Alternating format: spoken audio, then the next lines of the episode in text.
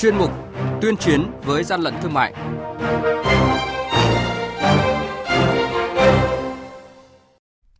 Thưa quý vị và các bạn, Lạng Sơn phát hiện thu giữ 4.500 sản phẩm quần áo không hóa đơn chứng từ. Buôn lậu đường cát xuất hiện nhiều thủ đoạn mới là những thông tin sẽ có trong chuyên mục tuyên chiến với gian lận thương mại hôm nay. Nhật ký quản lý thị trường, những điểm nóng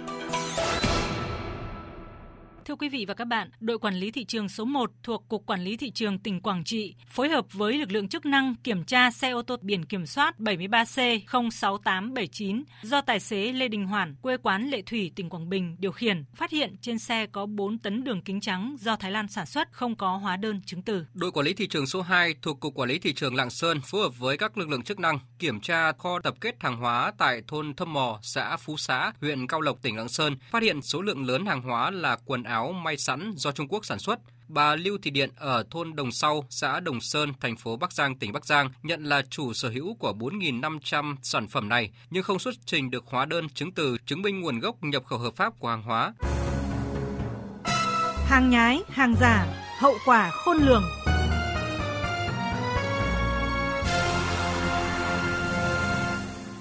Thưa quý vị và các bạn, trong 6 tháng đầu năm nay, Cục Quản lý Thị trường thành phố Đà Nẵng đã tiến hành kiểm tra, phát hiện và xử lý 1.310 vụ vi phạm về sản xuất, kinh doanh, vận chuyển hàng lậu, hàng cấm, hàng giả, hàng nhái, hàng kém chất lượng, gian lận thương mại, thu nộp ngân sách nhà nước gần 3 tỷ đồng. Nếu các lực lượng chức năng không kịp thời ngăn chặn thì số hàng hóa lậu, gian, giả này đã được đưa tiêu thụ ra thị trường, gây ảnh hưởng nghiêm trọng đến tình hình sản xuất trong nước, nhà nước thất thu ngân sách rất lớn.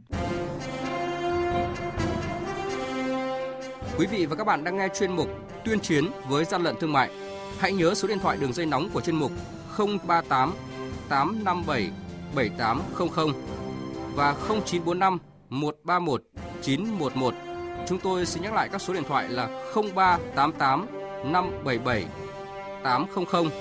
và 0945 131 911 sẽ tiếp nhận ý kiến, phản ánh, kiến nghị, tin báo của các tổ chức cá nhân liên quan đến gian lận thương mại, hàng giả, hàng nhái.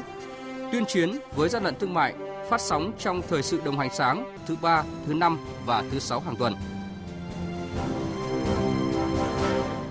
Thưa quý vị và các bạn, hiện nay giá đường trong nước chênh lệch tới vài nghìn đồng một kg so với đường của một số nước đang là nguyên nhân chính của tình trạng buôn lậu đường cát ngày càng tinh vi và mức độ vi phạm ngày càng nóng. Để vận chuyển đường cát ngoại nhập lậu chót lọt vào sâu trong nội địa tiêu thụ, các đối tượng buôn lậu, đặc biệt là tại khu vực các tỉnh biên giới Tây Nam, đã dùng nhiều chiêu thức, thủ đoạn tinh vi hơn trước. Ngoài các phương thức như sử dụng hóa đơn chứng từ để hợp thức hóa đường lậu, thay đổi bao bì nhãn mác, Thời gian qua, các đối tượng buôn lậu còn mở các lò thủ công để chế biến, hóa lỏng đường cát thành đường phèn hoặc vận chuyển đường cát lậu pha với nước từ bên kia biên giới vào nội địa, gây khó khăn cho lực lượng chống buôn lậu trong việc truy xuất nguồn gốc mặt hàng đường. Ông Đàm Thanh Thế, tránh văn phòng thường trực Ban chỉ đạo 389 quốc gia nêu rõ. Khu vực biên giới Tây Nam, Tây Nam Bộ chủ yếu vận chuyển hàng hóa qua sông, rạch, mặt hàng chủ yếu là đường cát. Điển hình, lực lượng chức năng phát hiện bắt giữ 70 tấn đường cát tại biên giới huyện An Phú, tỉnh An Giang. Đây là cái vụ việc cũng rất nóng. Chúng đã dùng phương tiện ghe thuyền đưa qua sông Rạch từ Campuchia đưa vào Việt Nam tiêu thụ. Hiện nay tình trạng buôn lậu đường cát có xu hướng mở rộng địa bàn hoạt động, trong khi công tác đấu tranh phòng chống buôn lậu đường cát vẫn còn bộc lộ nhiều sơ hở do các quy định còn trồng chéo, khó thực hiện.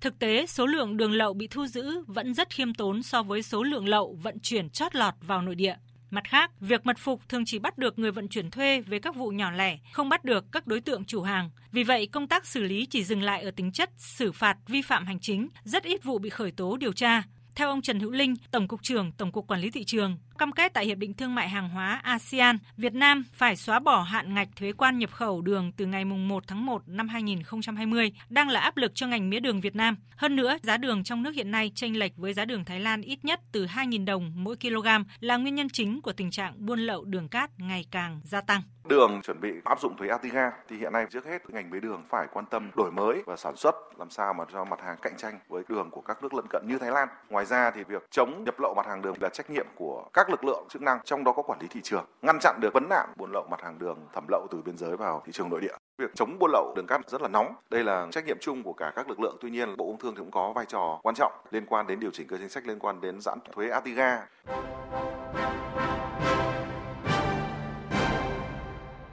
Tay chống hàng gian, hàng giả, bảo vệ người tiêu dùng.